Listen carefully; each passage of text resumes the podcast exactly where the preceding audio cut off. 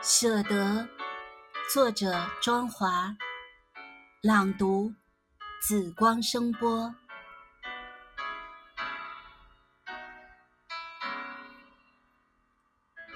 其实有什么好徘徊呢？又有什么是真正值得的？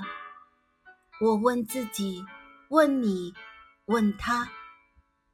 有一首歌，还记得吗？仿佛从天而降的声音。